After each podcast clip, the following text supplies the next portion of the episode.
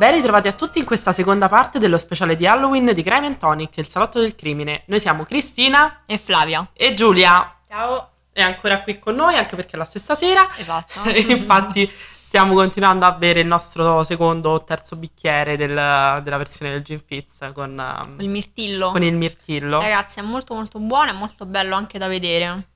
Infatti non mi aspettavo questo colore così vivo. No, stupendo. Poi c'è anche una location nuova nelle foto.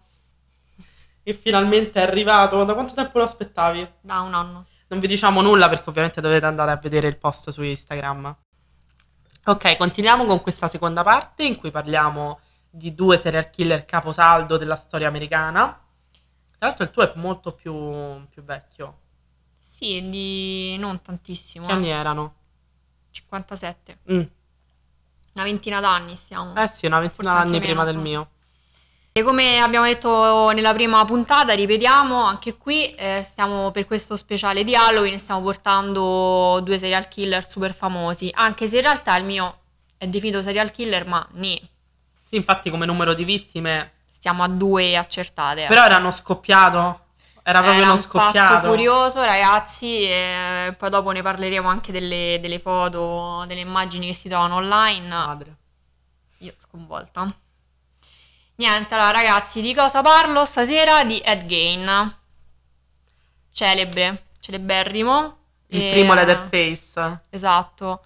Lui ha dato vita anche nel cinema a svariati film. Sì, no, tantissimi hanno preso... Psycho...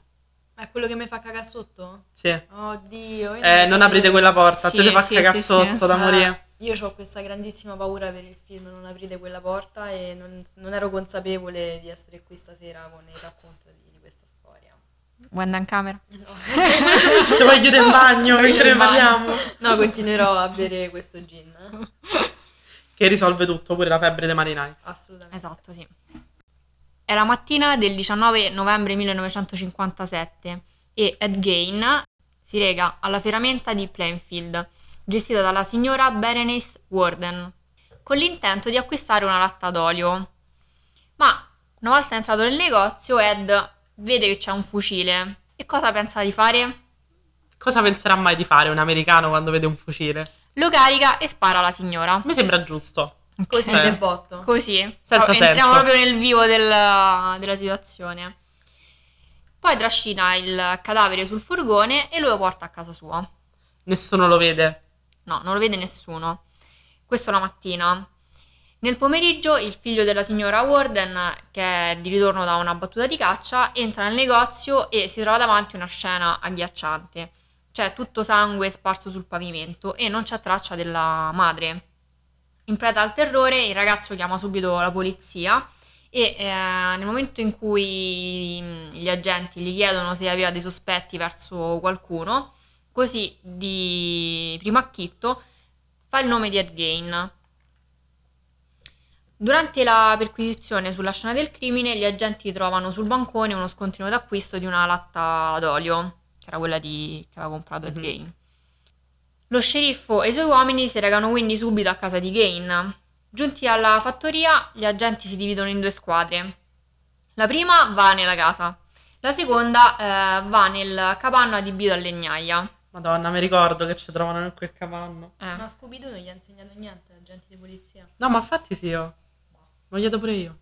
Proprio questa seconda squadra forza la porta di questa legnaia, di questo capanno, ed entrano.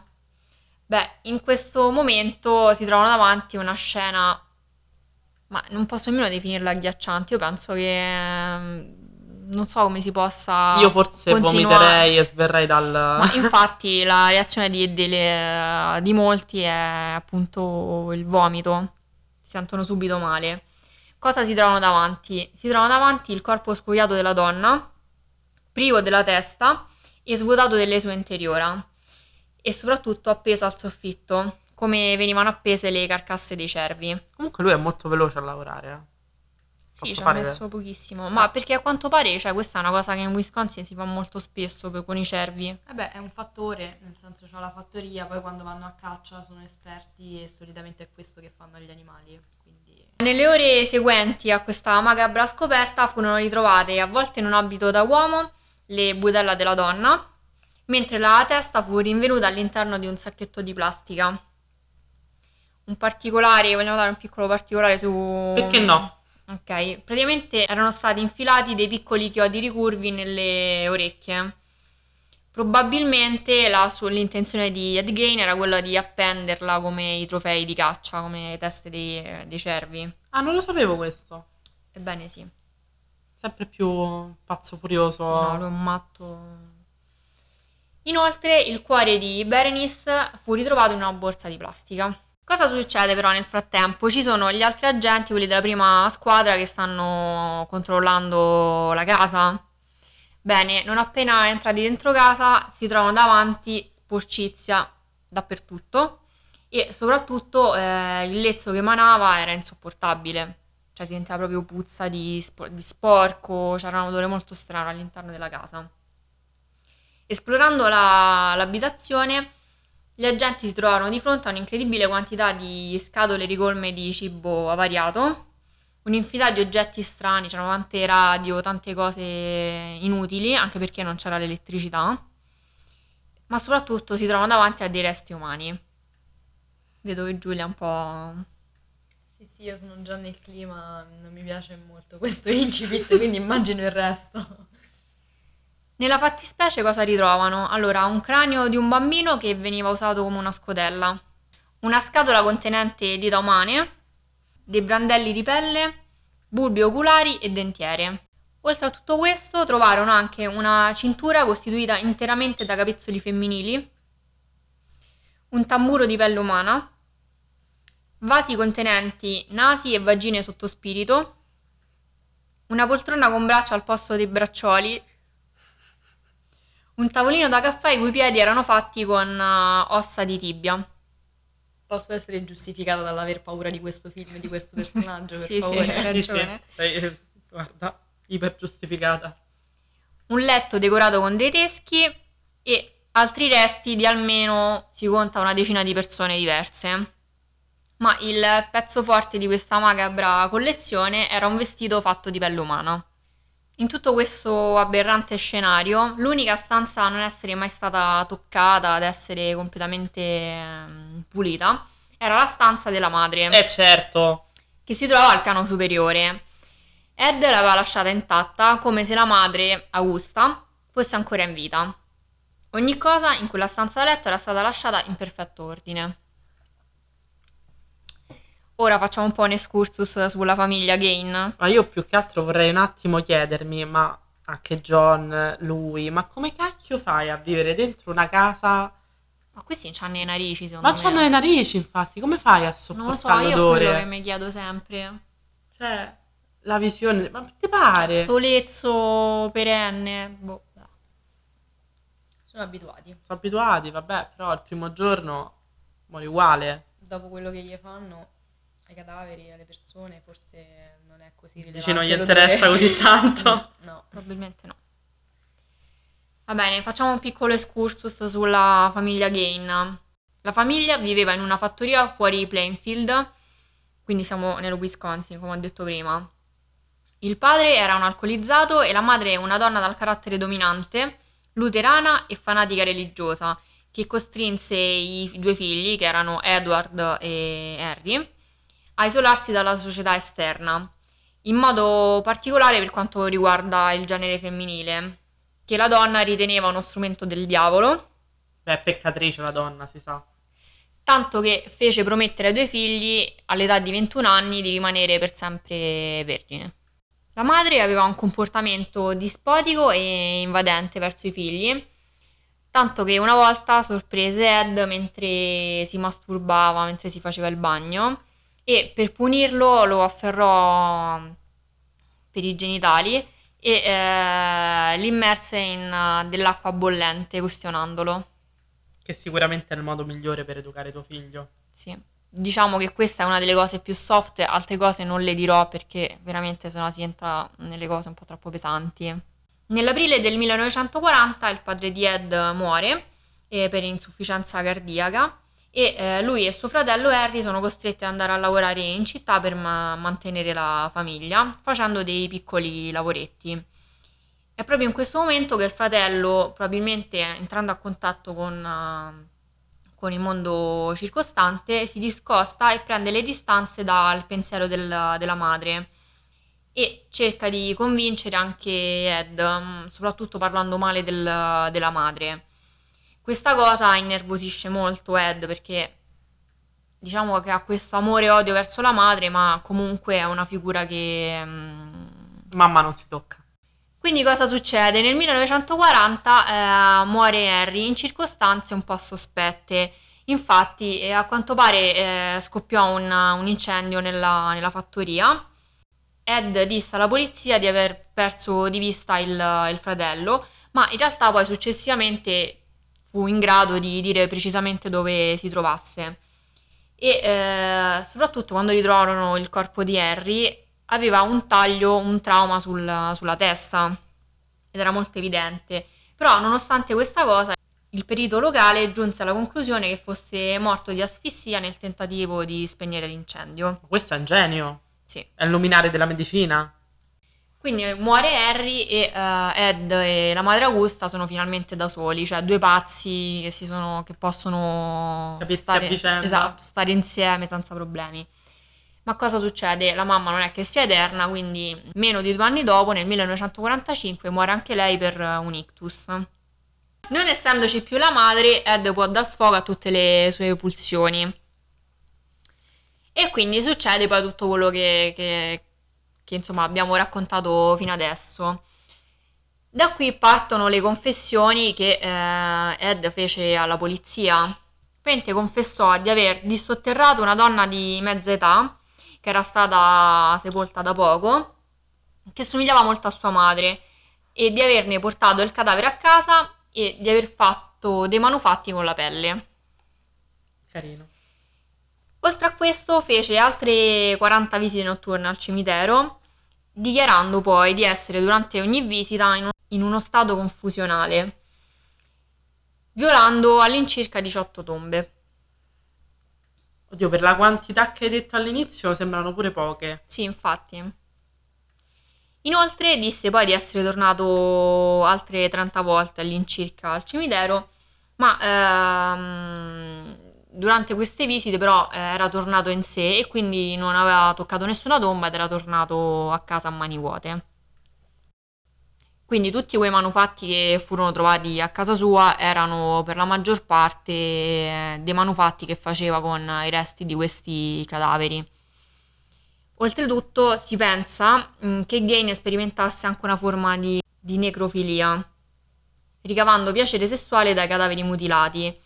Ma in realtà Gein ha sempre negato questa teoria e soprattutto di aver avuto rapporti appunto con i cadaveri riesumati, perché diceva che avevano comunque un cattivo odore. Come se a casa tua no. A casa sua profumatissima. Mm. Pino Silvestre proprio. Tappetini nuovi, Art Magic. Confessò che dopo la morte della madre aveva avuto il desiderio di cambiare sesso. In pratica quel vestito fatto di pelle umana che era stato ritrovato dentro casa sua era un vestito che lui appunto metteva per, diciamo, cambiare genere, ecco. Dio mio. No, un banale vestito fatto di tessuto, no. No. Da donna. E soprattutto lo metteva perché in questo modo assomigliava di più alla madre. Poi non ho detto che fu accusato anche di un altro omicidio. Oltre all'omicidio di Bernice Worden, Ed Gein fu accusato anche dell'omicidio di Mary Hogan, che era una tenutaria di una piccola locanda di Plainfield, che era scomparsa nel nulla alcuni mesi prima. In realtà Ed Gein per molto tempo aveva scherzato con i compaesani sul fatto che Mary si trovasse a casa sua, ma nessuno lo aveva preso sul serio ovviamente. E poi un giorno durante la perquisizione appunto dei, dei poliziotti eh, gli agenti trovarono rinchiusa in una borsa una matassa di peli appiccicata ad un viso. Ovviamente era la testa di Mary e quindi anche il mistero della sua scomparsa fu svelato. Gein fu giudicato mentalmente instabile e incapace di sostenere il processo e fu condotto all'ospedale statale centrale nel Wisconsin. Nel millenovecentosessantotto i medici di Gein stabilirono che era abbastanza sano da sostenere il processo. Tuttavia fu discolpato per infermità mentale. Scampata la sedia elettrica, eh, Gein passò gli ultimi sedici anni in un manicomio criminale e morì il ventisei luglio del millenovecentottantaquattro per insufficienza respiratoria, in seguito a un cancro. Pensa fosse morto anche lui nel millenovecentottanta. Beh... sarebbe stata la trittica perfetta. Sì, perfetto. Durante il processo la sua dichiarazione "non ho mai ucciso un cervo" preoccupò molto i suoi vicini di casa, ai quali Ed aveva spesso offerto carne di cervo, da lui cacciato e cucinato. Questa cosa mi fa sempre morire. Mi fa sempre morire ogni volta che la sento. Ma pensa a sti poracci che si sono mangiati delle persone. Che poi dai, non penso. Penso stesse solamente... Tu dici che scherzava? Eh sì, anche perché comunque se le andava a riprendere... Oddio, non lo so. non lo so, non lo so, spero per loro di sì. Io non lo so, cioè voglio sperare che la carne di cervo sia molto diversa dalla carne umana come sapore, quindi è impossibile, non... Speriamo, anche perché voglio dire, la selvaggina comunque di solito ha il suo sapore, oddio tipo mio. Le saponette queste, però questa è sì, molto no, peggio. Sì, no, infatti è tipo le saponette, dolcetti della Cianciulli, questi. Sì. Eh, infatti dicevo, c'è chi ci faceva i biscotti comunque, quindi... Eh, no, no. Non è così reale. Ragazzi, la lezione di oggi è non accettate mai nulla dai vicini. No. No, no, no, se vi portano la lasagna voi non la mangiate. Buttatela nel secchio subito. Buttatela via, soprattutto se il vicino è strano, assomiglia a Max Pezzali sotto cocaina. Niente, ce l'abbiamo sempre, cioè loro ce l'hanno sempre con Max Pezzali, ma in realtà è, ovviamente parlo di Flavia e di me che sono Giulia nei nostri, sempre nei nostri cuori. Non Cristina, nel mio. Esatto, e Cristina ci odia per questo. Io subisco solo questa cosa. Noi super fan eh, di Max. Tu non subisci nulla, tu vieni altolocata quando lo senti. Stai scherzando? Voglio assolutamente sperare. No, assolutamente no, il tuo, il tuo spirito non quando lo senti si eleva. Sono anni che mi violentate le orecchie. Ma vaffanculo. Oddio mio, comunque sì, Ed Gein mi sconvolge sempre come storia, perché è davvero... Pazzo fracico? Pazzo fracico. Poi posso dire una cosa? Mm, vai. Su internet si trova tutto. Eh. Io ho visto tutto. Anche Berenice. Ah, è vero, mi sa che una volta l'ho visto pure io. Guarda, l'ho vista veramente di sfuggita, però ho capito che era lei. Anche perché per fortuna l'immagine era molto piccola. Eh, lo so. Ma guarda, si trovano anche le foto di Jack lo Squartatore, eh. No, ma mi stavo sentendo male, poi ho visto tutti questi manufatti che faceva, mm. cioè tipo la cintura di capezzoli, perché non capivo come avesse potuto fare una cintura di capezzoli, invece poi l'ho vista. Eh sì, è Hai proprio capito? Una cintura. Oppure que- faceva anche delle maschere di pelle umana. Lui è proprio un film horror che diventa... che diventa realtà. Io non ah, so poi che... non ho spiegato una cosa, ma lui dalla morte della madre all'arrivo della polizia sono passati dodici anni, questo per dodici anni ha fatto queste cose. Ma questo poi c'è una c***o da fa? No, perché non, non scopava, quindi... No, tant'è che lui ha dichiarato che lui non ha mai avuto rapporti. Ci credo. Ha mantenuto la promessa fatta alla madre. Eh beh, te pare? A mamma tua l'hai promesso? No, vabbè, ragazzi. Cioè... Pensa a quello che può fare una madre. Cioè... Lei è una pazza. Ma... Credo che effettivamente tutte le, tutto quello che ha fatto il figlio sia dovuto a... Allora, io penso ci sia anche ha subito. Un'indole. Però, con una madre del genere, con una situazione familiare del genere...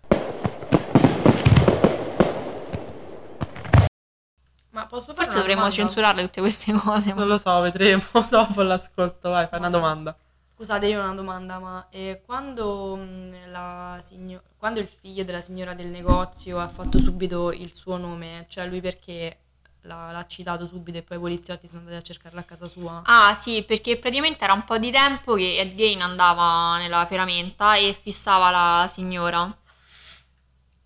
Ah. Ecco perché ha fatto subito il suo nome. Quindi la guardava tipo imbambolato e quindi lui appena ha visto sta cosa ha pensato a Ed Gein.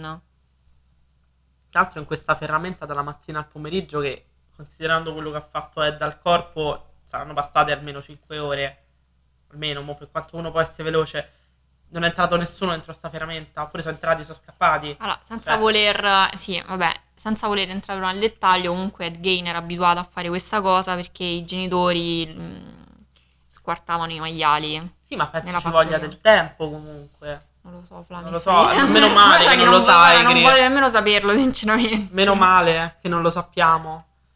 Se dal pubblico lo sapete, non ditecelo, non lo voglio sapere. No, no. Lui è sempre stato comunque il caposaldo dei miei incubi, penso. È agghiacciante, agghiacciante. Eh, no, perché c'è, poi tra l'altro ha poche vittime, però quello che fa è talmente tanto fuori dal mondo, talmente tanto fuori da, da quello che è anche la realtà che, moderna. Sai perché... qual è la, la cosa più sconcertante, secondo me, che fa tanta paura di lui? Che non ha freni. Mm. Cioè, non c'ha un freno. No, infatti è la mancanza de, di coscienza, sai, della esatto, vocina che ti dice sì. Ma che stai facendo? Scusa, non mi sembra molto... Ah, poi è pure vero che queste cose sono molto lontane dal, dalla nostra cultura, perché poi alla fine, se vedi, ci sono tante comunque altre etnie, tante tribù che, che fanno cose più strane per noi. Eh, tipo i coreani. Tipo i coreani. Eh, oppure io qualche tempo fa ho fatto una storia su The Dark Tourist, che continua a dire a tutti di vederlo. Sì, l'ho visto. Che è appunto il giornalista che va in questi luoghi del S'eravamo turismo, dell'orrore. L'avevamo visto da te a sì, casa tua. Sicuramente una puntata l'abbiamo vista insieme. E in una di queste puntate va anche in un villaggio, mi pare in Brasile, però sinceramente non mi ricordo dov'è, mi sembra America Latina. E... Uh, questo villaggio ogni anno tirano fuori i corpi dei loro defunti e fanno ah, la parata. Ah, è vero, ma non era Messico? Eh, forse era Messico. Eh, in Messico fanno cose strane, può essere. Eh, per il Dia de los Muertos, una cosa del genere. Eppure lì, cioè, questa è una cosa inconcepibile per noi, però per loro è normale. Ogni anno tirano fuori il nonno, ci fanno una passeggiata, gli danno i soldi e poi lo rimettono a posto. Cioè, per me è assurdo. È macabro da morire. È macabro da morire, però... Non lo so, questi sono discorsi più profondi sulla società che ha paura della morte probabilmente, però ecco, magari ci sono culture che non lo vedrebbero così tanto strano. Per me è un pazzo furioso, era un pazzo furioso. Penso un po' per tutti, perché per comunque tutti. Nell'immaginario è uno dei più efferati. E poi comunque Psycho l'ha ripreso proprio bene, il rapporto mm. madre malata, figlio che soccombe. Vabbè raga, meno male che non si è riprodotto. Anche, anche, parole sacrosante. Bene ragazzi, buon io, Halloween. Sì, io spero che non, questa storia non vi, abbia, non vi abbia scioccato troppo. Se non la conoscevate. Ma è super famosa, insomma, la storia di, di Ed Gein. Spero che, insomma, vi sia piaciuta, vi abbia fatto compagnia e... Ehm, con questa storia chiudiamo lo speciale di Halloween e prossima settimana torniamo con la programmazione normale, quindi non vi abituate alle due puntate in una. Subito. Subito. Bene ragazzi, vi salutiamo, al prossimo aperitivo, al prossimo Bloody Monday. Ciao. Baci stellari. Ciao Giù. Ah, ciao ragazzi, seguiteci su... Ciao a tutti, seguiteci sulla pagina Instagram di Crime and Tonic.